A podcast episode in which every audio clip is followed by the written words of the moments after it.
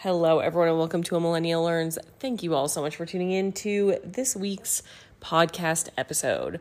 If you are a returning listener, welcome back. If you are new, welcome. Let me just give a little synopsis for those new folks um, about what this podcast is. So, basically, I choose a topic every single week, just kind of any random topic, although I have been doing a series where we learn about the, uh, the United States and go through each state and talk about their history. But other than that kind of series, I just choose a topic that I want to know more about. I research it for the week. I put together like an outline and a um, just a I don't know, basically a report of what I've learned, and then I report all back to you so we can all learn together. So consider this your Jeopardy prep podcast um, because I'm just trying to accumulate, I guess, as much knowledge as I can. So this week we are talking about alcohol because this is just a theme that has come up a lot recently in my life. Like, I guess, I don't know how much depth I want to go into because it's like, you know, friends of mine that are close, but basically, there's some things happening in their life that are negative that are due to alcohol, due to other people's choices of with alcohol. And a lot of people that I know have started to drink a lot less. I have not drank in like, well, I guess it's like 320 days or something now, a little over 320 days. So I'm almost a year of not drinking. Now, part of that, and a large part of that was because I was pregnant for like nine of those months. But since I've had the baby and we're now like eight, nine weeks in, I still have just not drank and I've really, really enjoyed not drinking. And I think I'm just done drinking.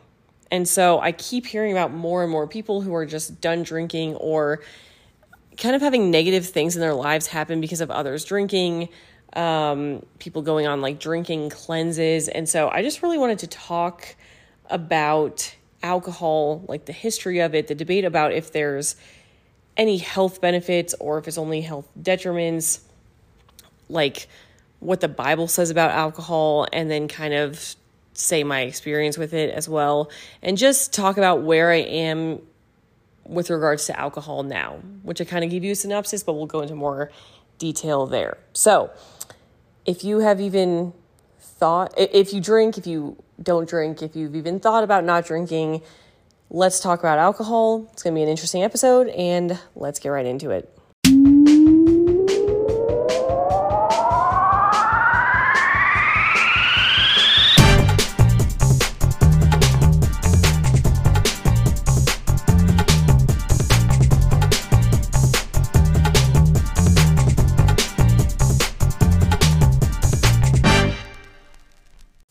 Okay, the first thing, you know, after I decided I was going to do this podcast about alcohol, the first thing I wanted to look up is kind of the history of alcohol because I know, you know, I did a whole podcast on the prohibition era and, you know, when that started and when it ended and what kind of happened in the meantime and people smuggling it and like bootleg alcohol and speakeasies and all of that. But I didn't really research things around or you know outside of prohibition. So I wanted to know how we got to the point where alcohol is legal and I guess kind of why some other drugs aren't legal, but that's going to be a whole other episode of like why marijuana is illegal versus why alcohol is legal, but for today we'll just stick with the alcohol history. And so I found this good uh, article, caron.org, C A R O N uh, and I will link it below as I do. But it talks about the history with alcohol and America's history with alcohol. So it says that alcohol was a part of North America long before Christopher Columbus sailed the ocean blue, but the Europeans' arrival cemented alcohol culture in the Americas. So as of 1770, the year 1770, colonists drank an average of three and a half gallons of alcohol per year. So that is about double what people drink today. By 1830, so 60 years later, that number had doubled. So any colonists, or I guess on average, colonists over the age of 15 drank over seven gallons of alcohol per year. Now, that is a lot of alcohol. But part of the thing was because you know, water wasn't really safe to drink in a lot of cases. And so beer and alcohol were safer to drink uh, than water. It says, but for some context, by 1830, the average person was consuming just under two bottles of 80 proof liquor every week. So that's a lot. That's definitely a lot. It says this enormous drinking boom led to moral objections, and in 1919, prohibition was enacted in the US. Uh, alcohol was illegal, at least in name, but underground trade flourished. That was what I was talking about with the prohibition era. And uh, go listen to my prohibition podcast episode if you would like to to get more details about that whole era. It says that organized crime was very popular. Speakeasies were a fashion of the day. And it also says prohibition was by and large a failure, but it still did not get repealed until 1930. So we had prohibition in this country for about 11 years. And it just really didn't work. The Great Depression hit, and then it became legal in 1930. After World War II, it says that alcohol started to rise in popularity again. At that point, you know, there were more medical studies and we learned about fetal alcohol syndrome, the risks with drunk driving, all of that kind of started uh, happening around that time. And then before 1984, the legal drinking age was 18.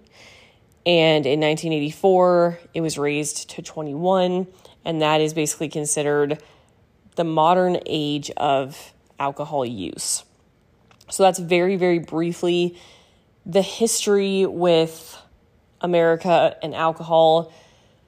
Colonists drank a ton, basically, and then people were saying, like, that's not moral. Prohibition happened, and then we had this other kind of spike after World War II. Now, let's talk about problems with alcohol use. This is all in the same article, so we'll just keep going with that. Problems with alcohol abuse. It says Today, more than 86% of US adults over the age 18 report that they have drank alcohol at some point. Honestly, I would think that it would be higher than 86% of people over 18. Oh, I guess over the age of 18. So not over the age of 21. So I guess some people are staying, you know, legal with it and not drinking till 21. Also, probably a, I would assume a decent percentage of that is Mormons who do not drink at all, or I think Muslims maybe don't drink at all, or, you know, maybe that 14% is lar- largely like religious factions who don't believe in drinking. Uh, 70% said that they have had a drink in the last year, 56% have had a drink in the last month. But the American relationship with alcohol is far from healthy, it says. It's true that America has one of the lowest alcohol use rates per capita of first world countries, Belgium, Germany, France, and the UK, oh, and Australia are all ahead of America in their alcohol use rates per capita. So that's that was interesting to me because I thought that we would definitely be one of the highest. I feel like it's pretty rampant here, although my brother and sister-in-law went to Germany and like they drink beer with breakfast. They're drinking beer all the time. So obviously France, you're drinking a ton. I would think that the UK with like Ireland, it seems like they would drink a ton. So I guess it does add up, but uh, it just seems like we abuse it more. Like, so I don't know. It gets into more of these details, but um, we have a higher rate of alcohol abuse than any of those countries, but we have some of the, one of the lowest alcohol use rates which is very interesting. About 15 million American adults struggle with alcohol use disorder. It says in America in American culture, alcohol is used for celebration and commiseration alike. It has a sort of therapeutic role in our society. How often have you said after a long day or a stressful situation, I need a drink? It says too often we use alcohol in general and drunkenness in particular as a coping mechanism. It's an unhealthy relationship. Okay, get, gets imparted from a young age. The the college culture is another thing that is contributing factor for this. It says college kids are notorious binge drinkers. Uh, this is a culture, and this is a culture adults help to perpetuate, accepting that college kids drink heavily. For many, alcohol has been taboo up to that point. So when they go to college, get their hands on alcohol for the first time, they do not understand how to drink with moderation or drink responsibly. So I do think that this is like a huge issue. It is just accepted by many, many people that college, like you're basically binge drinking in college, and people will honestly kind of like assist you in that. And some parents will act like, oh, it's just no big thing. Like, yeah, of course you're drinking in college. And so it's just a really, college is just such a weird microcosm of things that are just not acceptable in real life. Like, it has become less of like a training ground and more just a four year party for most people, I would say.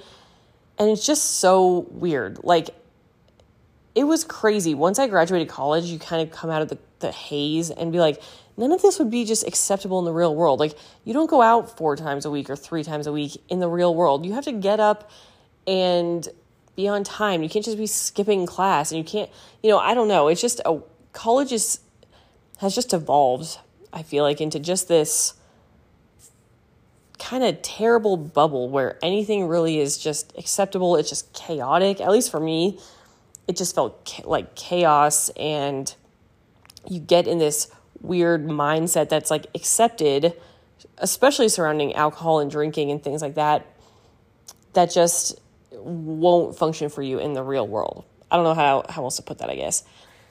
Um, one other thing that I kind of wanted to mention that I thought was interesting, but I don't have an article about it.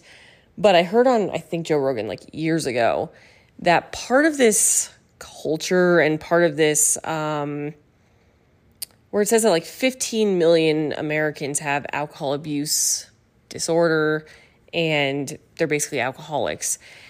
Some people believe that part of that is because our like ancestors, the, the people who came over to America and started brand new, like the colonists, they were true risk takers. Like, can you imagine living in England with like a pretty bougie lifestyle and you have a home and you, you know, you're in like an old town that is has been founded long ago and all this stuff and you decide to leave that comfortable life to come over to a brand new land like brand new to the Europeans that no one knew about, that they had to explore, that they had to map out. You didn't know if you were going to survive. You had like these harsh winters. It was a huge, huge risk.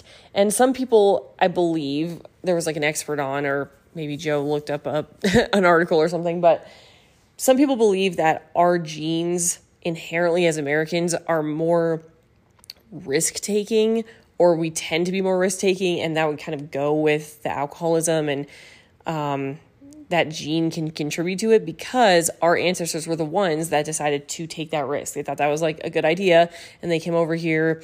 And so we have like a gene pool that is inherently more adrenaline junkie more risk taking and that tends to go hand in hand with drinking.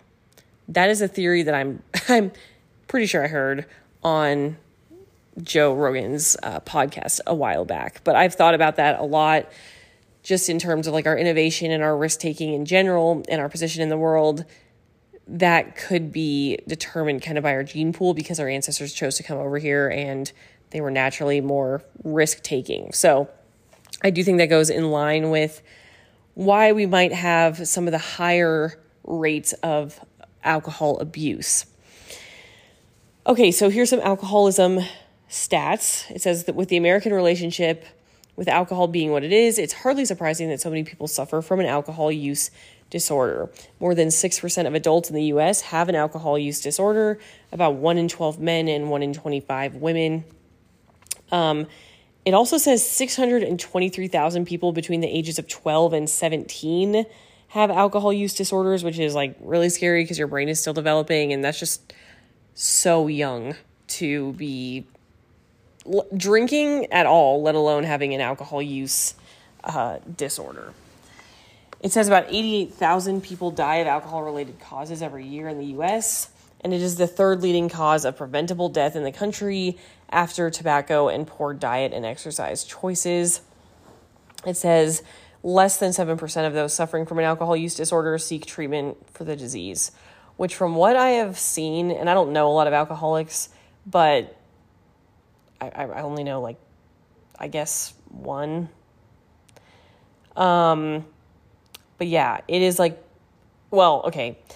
I should say that I only personally know like one alcoholic, but I listen to like a ton of podcasts and uh, I listen to Dax Shepard's podcast. He is an addict and he has a lot of celebrities on who have talked about their addictions. And I read a lot of celebrity memoirs, and it, for some reason, a lot of celebrities are addicts. So I've read about a lot of them, and it seems honestly like just pulling teeth to get anyone to treatment or to have anyone accept that, like, yes, I'm an alcoholic and I cannot drink anymore. I feel like a lot of people deny, deny, deny, and then say like, "Oh, I'm just going to cut back a little bit," and that tends to not work, and and then eventually some go to treatment. But yeah, from what I have read about it, that kind of lines up. Less than seven percent of those suffering from an alcohol use disorder seek treatment. Okay, so this was an interesting thing because when you think about alcoholics, or I guess just people binge drinking you think of college age kids, like he was mentioning. But this article also talks about something called the middle age crisis. So it says binge drinking certainly is a problem among high school and college students, but surprisingly, the group most affected by alcohol use disorders are middle aged adults. In 2015, the CDC estimated that more than three quarters of alcohol poisoning deaths across two years were adults between the ages of 35 and 64. Now, if you were to have before I read this article, if you were to have told me that you know the middle age demographic, adults between the ages of 35 and 64, had the most alcohol related deaths, I would have like I, I would have believed that pretty just you know just fine. Like you've been drinking a while and i would have thought that they were mo- mostly car related things. I feel like in college, even though that there are there's a lot of binge drinking going on, I feel like there are some people, you know, who are brand new to drinking who are like overly cautious of like don't let anyone drinking drive. You have a lot of friends around to help just keep you on the guardrails kind of and everyone at least for me in college, like everyone had each other's back. Everyone was aware. Like if you went out as a group and you were all drinking, everyone knew where each other was, and you kind of all just hung together. So like you made sure everyone was safe. So even though there is more binge drinking in college, everyone's kind of a unit, if that makes sense. I mean, other than there are of course alcohol poisoning deaths and stuff, but I feel like for most people, you're kind of in like a group, and you're kind of making sure everyone's checking up on everyone. So I would have believed that, you know, between 35 and 64, maybe you don't have that group. You're not drinking with like a whole group. You're whatever. If you have a tendency to try to get in the car after you're drinking, maybe, you know, you would get more like drunk driving accidents and stuff like that between those ages. I almost didn't, I had to like reread the sentence because I cannot believe that three quarters more than three quarters of alcohol poisoning deaths were adults. That means you're literally drinking so much that you're dying because you're just like guzzling alcohol. That doesn't seem even fathomable to me between the ages of 35 and 64. That is crazy. Two Princeton experts suggested that this higher rate of alcohol poisoning death was a result of despair White adults in that age group have had to deal with the complete transformation of the world they knew in a few short years. Right as they entered adulthood, 9 11 happened, the war in Iraq happened, there was a recession, Katrina hit, and that it says shattered their world. So these adults have had to adapt to a world very different than their childhoods have had prepared them for. It says, far from having career success, economic prosperity, and the golden age their parents conditioned them for, they're facing an ever more divided world where they have to do their best to scratch out a life. Many of them turn to alcohol as a coping mechanism. Again, I would believe that that would cause more instances of binge drinking, which they define binge drinking as like, I think, more than two. Uh, I'd have to look up the actual binge drinking definition but I would think that that would lead to some more frequent use, like drinking two drinks a day or drinking three drinks a day. But to have alcohol poisoning deaths, you're drinking so much that it just seems wild that that's the demographic it's mostly affecting. Uh, it says when alcohol becomes a problem is one of these uh, like sub paragraphs. It says although alcoholism is so prevalent, so is normal alcohol use in our culture. It isn't uncommon for adults to come home after work and have a drink or two without it becoming a problem. So when does alcohol use become an actual disorder? And basically, they say that whenever it's affecting your day to day life, like if your life's imploding, you have an alcohol use diso- disorder. Um, strained relationships with loved ones, spending more money than you should on alcohol, being late to work because of a hangover, that's like signs that it has morphed into an addiction. If it's affecting other parts of your life and starting to cause problems uh, in your life, this article also points out that it's an illness, that it's a disease, it's been categorized as a disease uh, by the CDC and there's like a stigma around addiction because people view it as a moral failing. And it is a chemical process in the brain that causes phys- physiological withdrawal symptoms. It's a chemical dependence. And basically, they just say that's important to know because then they tr- are trying to reduce the stigma around tre- seeking help. Um, so that is interesting. Like, I get the debate on this, and this might not be a popular opinion, but I just want to have the conversation and think about it out loud because, yes, I do, I understand that the like process of drinking and then becoming addicted can be like a brain malfunction basically like it is an illness where your brain physically becomes dependent. I think that for those people that choose to never drink, obviously they cannot have an alcohol use disorder. So it is preventable, like at some point. So there is like a responsibility that, or there is a risk that you take on by choosing to drink. And obviously, I've chosen to drink, so I'm not saying like, yeah, it's like so easy to choose not to drink you know, but there's a certain element of like you can prevent yourself from having an alcohol use disorder by just never drinking alcohol. Um, but once you start, there is a risk that your brain has the thing that makes you literally sick and craving alcohol constantly. So that's just interesting. And I wish, I honestly wish I had never drank, I guess, because I don't know. I guess I don't have like a, a great reason. I think every stupid decision I made in my life pretty much has been when I'm drinking. So maybe that's reason in and of itself. Like there's no crazy thing that, uh, no crazy detrimental thing that's happened to me because I've drank, but it's just like you're not making the best decisions when you're drunk. Like no one is. Your mind's not clear when you're drunk. So, um, I just kind of, it would be nice if I had just chosen to never drink, I think. But I have and so now I probably just won't going forward. But we'll talk about all that in in a coming segment here. Um all right. So I'm trying to think if there's any more things here in this article to talk about. One is talking about symptoms of alcoholism. Again, it's kind of like if your life is starting to become out of control. Um, if you can't like drink one that's usually a sign that something is off, that you have some sort of disorder around it. Uh, it says one drink turns into three, three drinks turns into eight, sort of thing.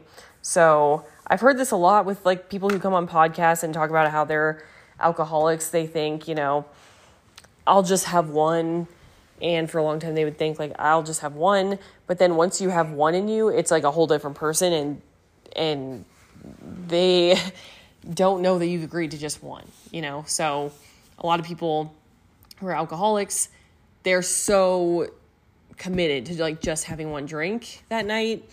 But then once they have one in them, they're like, you know what? It turns into it turns into eight, like this article is saying. Risk factors for alcoholism.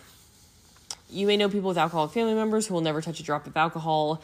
it is a genetically linked disorder, so there is a risk factor for addiction. That if you have a family member who's an addict, you are more likely to be an addict as well. It also comes with other mental health issues such as depression, anxiety, bipolar, um, starting drinking at an early age, steady drinking over time, and spending time around people who are who drink are all risk factors too. It's that thing of like, you know, show me the five people that you surround yourself with, and I'll show you the person you'll become. Basically, like you become the people you're surrounded with. So if all the people around you are drinking and are binge drinkers and partying all the time, chances are you will probably be the same. Um, it also says bariatric surgery can increase your risk of developing an alcohol use disorder as well. So that is that article covered a lot about the history and and role and all that. For a long time, there had been um, health benefits, or there there had been studies that said like, hey, there might be health benefits in drinking like one glass of red wine a day, and I feel like everyone's been told that, like, hey, just have a glass of red wine and a little square of dark chocolate, and that gives you all these antioxidants and it's all healthy.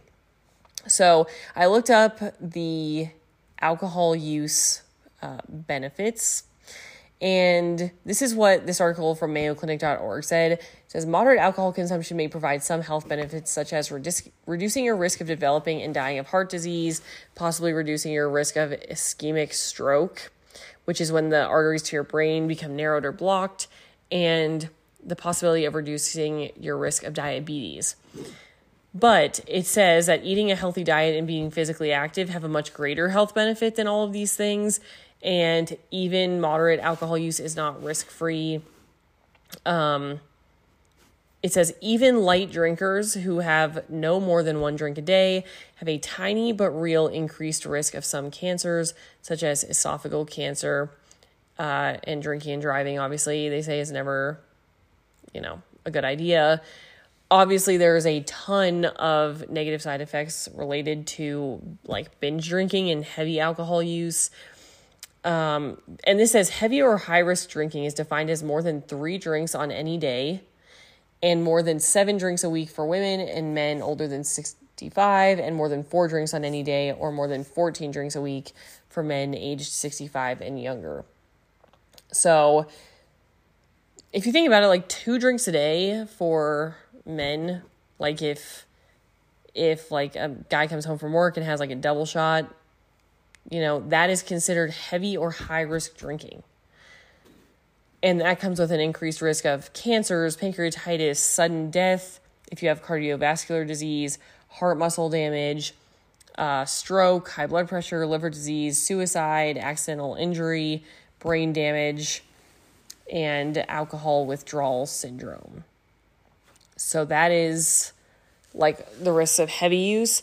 But for a long time, it was said, yes, there are all these, um, you know, there are at least some benefits of light drinking uh, per day, but even let's see, yeah, okay. So the articles that said that there were some health benefits with having like a glass of wine a day. Well, if a woman has a glass of wine a day, that is seven drinks a week, and that is also considered heavy or high risk drinking. So I think our relationship or our perception of what heavy drinking is is really skewed because what it actually is defined as as a, is one drink a day. If I had one drink a day for me, if I had like a beer once a day, that is heavy slash high risk drinking, which you would I, I mean at least I would never think of, you know, as high risk drinking one drink a day. So there is a new article that came out that said that like no alcohol has health benefits, and there is no health benefit in even light drinking. And I will uh, link that article, like all these articles below, so you can go read them. Because still, some people say yes, there's slight there are slight benefits of light drinking. Some people say there are none. So this is an ongoing debate that I wanted to bring up. Um, I would have to just say, like reading through this Mayo Clinic one, it's much better to choose like diet and exercise and those kinds of good choices and forego the alcohol than to somehow say, like, okay, well, for heart health, I'm going to drink a glass of wine a day, you know? So that is kind of the debate of alcohol use. Obviously, heavy alcohol use is really bad for you. And I'm starting to think even light alcohol use has little to no benefit. And even if there are some benefits, um, it's just not something I want to mess with. Okay, let's talk about the role of alcohol in our society. We've talked about this a little bit, but I wanted to just talk about how I kind of have perceived it because I'm starting to get real annoyed, and I have over the past like year, I guess. And I keep hearing people talk about this how alcohol is literally ingrained in every single part of our lives to a crazy extent. Like, there is so much pressure to drink just in everyday life. There are events surrounding drinking. It's like it's like you can't go anywhere and and not drink. You know, there's events at bars and like if you go out you're expected to to drink. If you go to dinner it's kind of expected you'll get wine. And if you're with a group if you're with a certain group I, I guess i should say you have to always explain why you're not drinking. If you're choosing not to drink it's kind of weird. Like alcohol is the only drug where you have to explain why you're not using that drug. Maybe coffee but like people will accept you not drinking coffee way before they accept you not drinking alcohol. People be like, "Oh yeah, you know, if you're not if you don't drink coffee, oh I don't like the taste or I don't like the the buzz, like I get anxious or something." You know, and people will be like, "Okay, yeah, that's totally get that." But if you're not drinking alcohol, it's like, "Oh, come on. Like you don't want want to drink? Do you want to drink?" Just one, you know, there's all this pressure to drink and explain yourself. And if you're not drinking, people assume that it's because you have a problem with drinking too much. Like you have to explain, like, I'm not an alcoholic if you're not drinking, you know? Some people just choose to not drink and it's like they have to say, Oh, I am religious and so I'm choosing not to drink. Or like you're in recovery, basically. It's it's a very weird culture surrounding drinking. But there is a new culture emerging, which I am excited about, which is like the sober curious culture. A lot of celebrities are starting to come out as saying, like, I'm sober, I'm not drinking, it's adding no benefit to my life. I can think of like well, Tom Holland is a is a major example of someone I just saw who stopped drinking. He hasn't drank for about a year and a half because he realized like he tried to do dry January and he was still craving alcohol. And so he decided to extend it a couple months and still craving alcohol. And he realized it was kind of a problem and that he was just drinking too much. And so he ended up just saying, like, I'm not drinking. And he is now not drank for about a year and a half. And just more and more people are deciding, hey, I don't think this is actually adding any benefit to my life. And I think a lot of this is that you know how they were saying that like alcohol poisoning and alcohol abuse is rampant among 35 to 64 year olds. I think a lot of people who are becoming like of drinking age now and who have been of drinking age for a little bit have seen their parents drink like that and heavily drink and moved towards sober living because they they realize it can be really destructive in in your life and stuff and so that's kind of a new trend now is people severely limiting their drinking or not drinking at all. And as a result, there's all these fun mocktail recipes and mocktail bars and things popping up, which is great. Like I love a good mocktail. I love the taste of them. And you don't feel hungover or tired the next morning. Um so I like that new kind of culture of, hey, let's lay off the drinking a little bit and let's just all realize that it's not as great as one might think, you know? And I think that is becoming more of a popular opinion that alcohol is really not good and it should be pretty severely limited okay, let's talk about because I am a Christian and, you know, I want to approach everything like I want to see how everything lines up with the word of God basically. If I'm making a decision on drinking or not drinking I want to see you know what the Bible has to say about it what God has to say about drinking. And let's I, so I looked up biblestudytools.com Bible verses about drinking alcohol now it is funny because the first one that comes up talks about Timothy recommending that uh, um, that the church drinks some wine because but this goes back to the health thing. So the verse is 1 Timothy 5:23 says stop drinking only water and use a little wine because of your stomach and your frequent illnesses. So that goes back to the health topic where the water is not safe or sanitary and so wine helped to you know uh, helped with the stomach illnesses. So that was the first one. But there's a lot of other verses about not getting drunk. Let us behave decently as in di- the daytime, not carousing and drunkenness, not in sexual immorality and debauchery, not in dissension and jealousy. That's from Romans 13 13. For one, First Peter 4 3, for you have spent enough time in the past doing what pagans choose to do, living in debauchery, lust, drunkenness, orgies, carousing, and detestable idolatry. Proverbs 23 31 says, Do not gaze at wine when it is red, when it sparkles in the cup, when it goes down smoothly. Ephesians 5:18 says do not get drunk on wine which leads to debauchery instead be filled with the spirit. This is kind of what I was touching on as well about how every negative decision pretty much is because of alcohol. Like you're not as risky usually not drunk. Like all of your inhibitions are lowered and so that's where you make all your bad decisions or I'll, I'll speak for myself. like I've made more bad decisions with alcohol than not. So it says, do not get drunk on wine, which leads to debauchery. Those two are definitely linked. Proverbs 20, verse 1 says, Wine is a mocker and beer a brawler. Whoever is led by whoever is led astray by them is not wise. Again, now there's a line here that people can toe, I think. And I'm not going to read any more, but there's a bunch more Bible verses about not getting drunk. There, there's like a whole page of them. Um, so you get the point of that. But at the same time, like Jesus turned water into wine at a wedding, and Timothy told them to drink some wine with their water so that they don't have illnesses.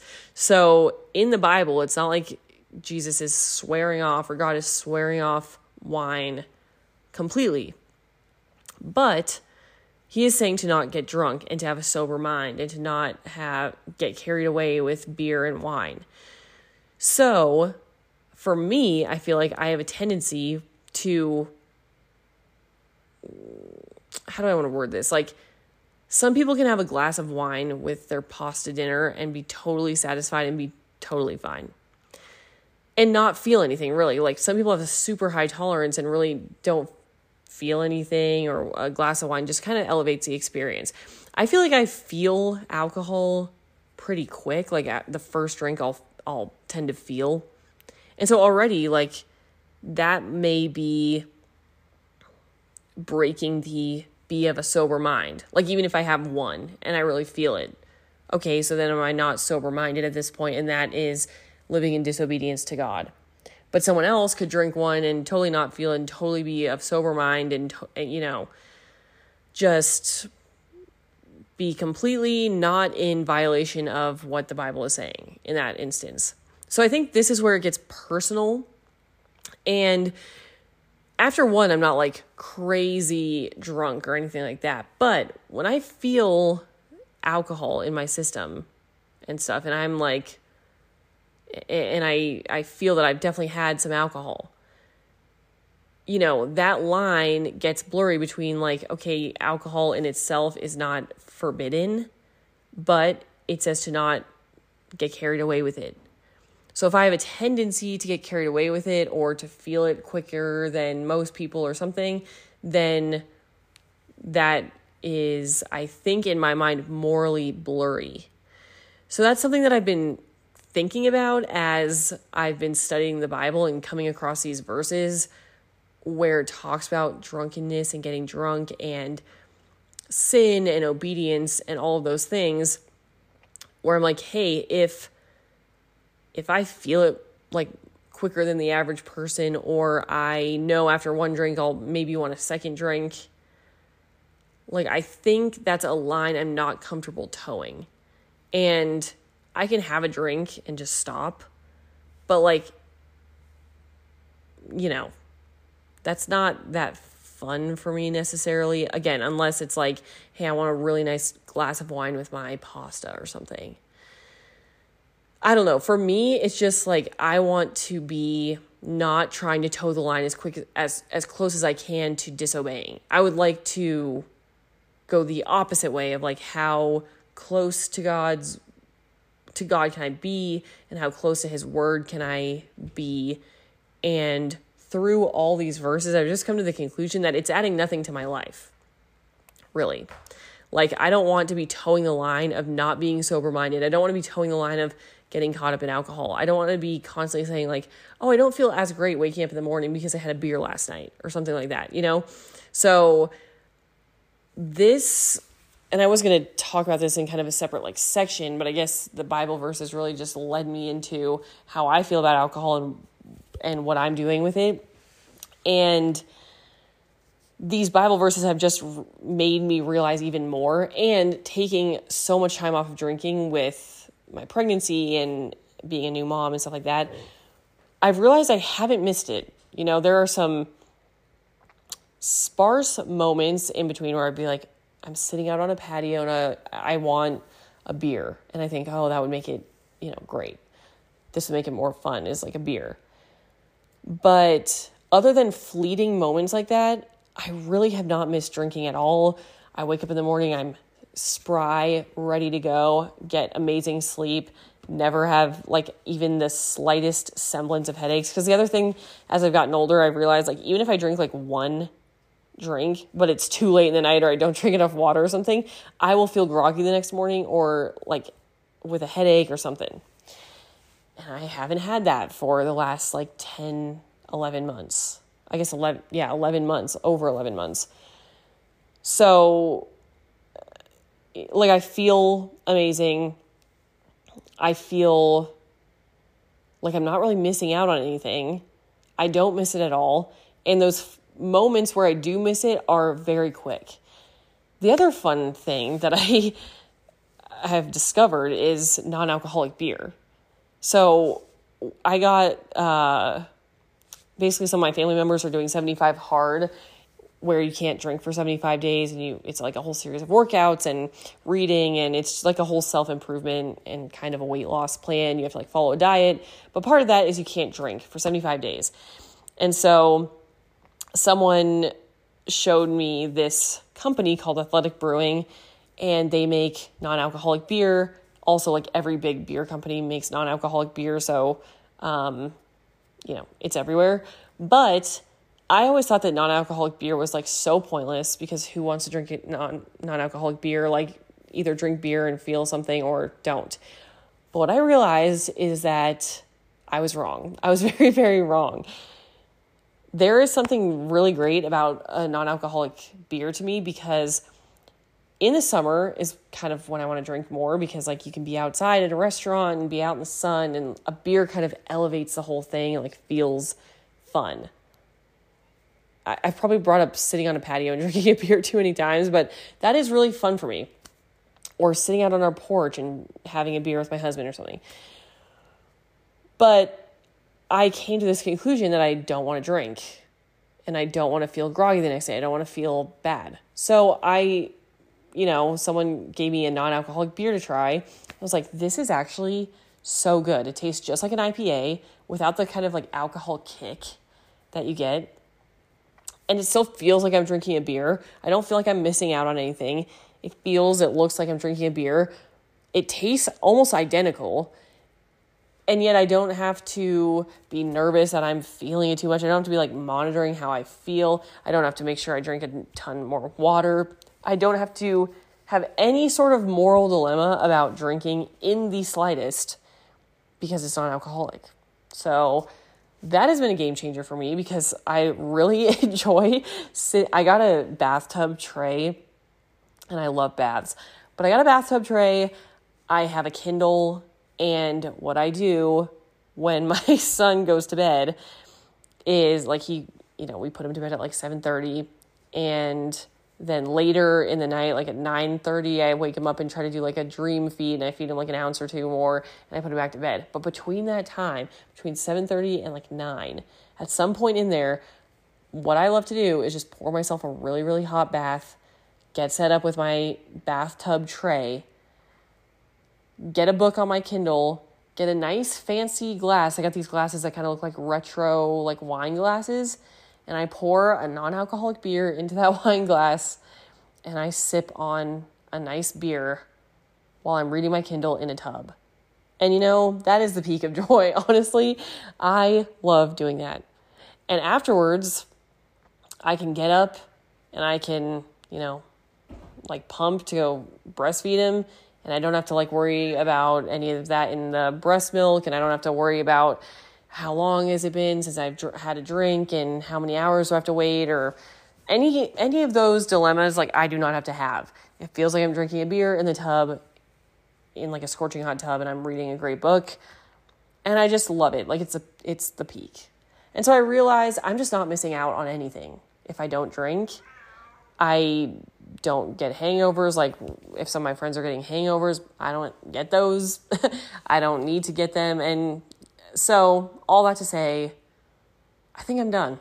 I think I'm just done drinking. Now, will I never have a drink again? I'm not promising that. Again, if I'm in Italy and there's like this amazing glass of wine and I'm eating a bowl of uh, the best pasta in my life and I want to elevate the experience with a glass of wine, I'm going to do that. But day to day in my life, alcohol is adding nothing to my life. I'm not a better mom when I drink. Not that I've not that I've drank as a mom, but I, I know I wouldn't be an even better. It's not like I'm to be an even better mom if I drink. You know, no, I'm to be the best mom if I'm not drinking. I'm to be the best wife if I'm not drinking. I'm to be the best sister and you know whatever if I'm not drinking. Drinking is adding nothing to my life. Other than maybe on a patio, it'd be nice to feel a little buzz. But again, that's fleeting and then that afternoon I don't have a headache and I'm not dehydrated, you know?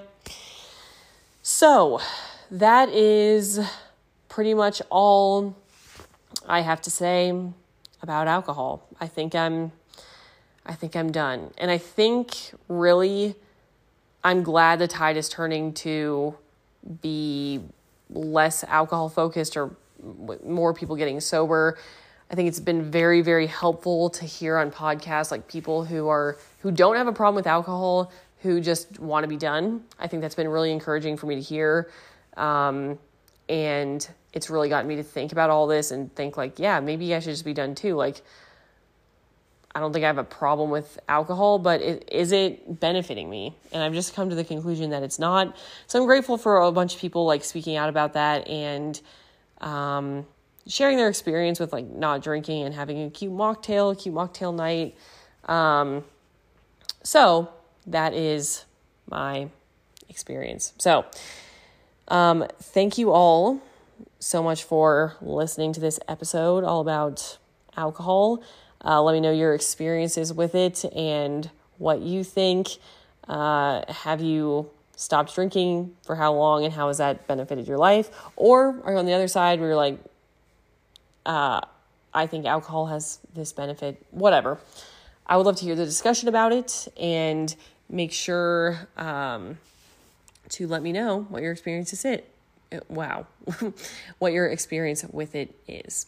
So, thank you all for listening. Uh, if you are new or you haven't given left a review yet, or you haven't subscribed or followed the podcast, uh, we have an Instagram called The Millennial Learns on Instagram, so go follow us over there. Make sure to leave a review and a five star review at that on uh, whatever platform you're listening to this podcast.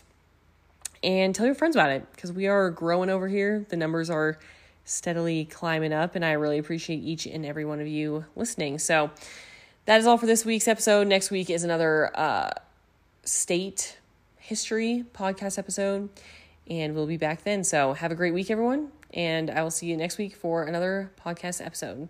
Bye.